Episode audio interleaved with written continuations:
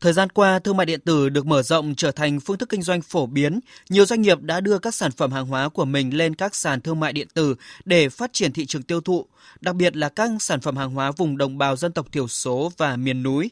Đơn cử như vải thiều lục ngạn Bắc Giang, hành tím Vĩnh Châu Sóc Trăng, mận tam hoa Bắc Hà Lào Cai, bí xanh thơm của tỉnh Bắc Cạn được chào bán ở những vị trí ưu tiên trên những sàn thương mại điện tử có uy tín như Alibaba, Vỏ Sò, Postmart, Lazada, vân vân.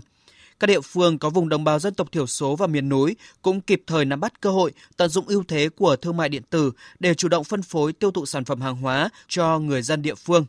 Như tỉnh Bắc Giang đã ký hợp tác đưa sản phẩm vải thiều lên 6 sàn thương mại điện tử trong nước và xuyên biên giới. Ngoài ra, tỉnh cũng tiếp tục kích hoạt sàn thương mại điện tử hiện có là vải thiều.net, còn tại xã Chi Lăng, Lạng Sơn đã có hơn 1.000 hộ gia đình, chiếm 70% số hộ dân trong xã được chính quyền địa phương cùng các doanh nghiệp hỗ trợ phát triển cửa hàng số và mở tài khoản thanh toán điện tử để giao dịch trên nền tảng thương mại điện tử.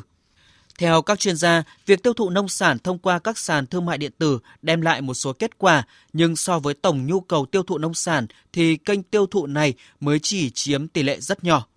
Bên cạnh đó, đối với các hộ sản xuất kinh doanh hay thậm chí là doanh nghiệp thuộc khu vực đồng bào dân tộc thiểu số thì thương mại điện tử vẫn là một kênh phân phối khá mới mẻ. Ông Nguyễn Bình Minh, Ủy viên Ban chấp hành Hiệp hội Thương mại điện tử Việt Nam cho rằng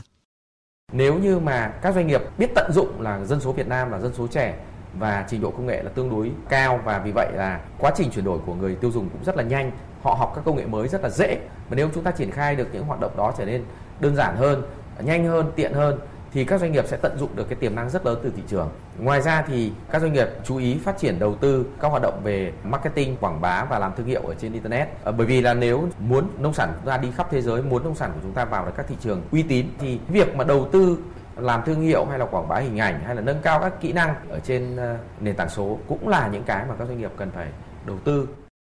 để tăng cường tiêu thụ và quảng bá sản phẩm của vùng đồng bào dân tộc thiểu số và miền núi qua kênh thương mại điện tử, nhiều ý kiến cho rằng các cơ quan quản lý nhà nước cần có những chính sách tạo điều kiện để thu hút các doanh nghiệp tham gia hơn nữa.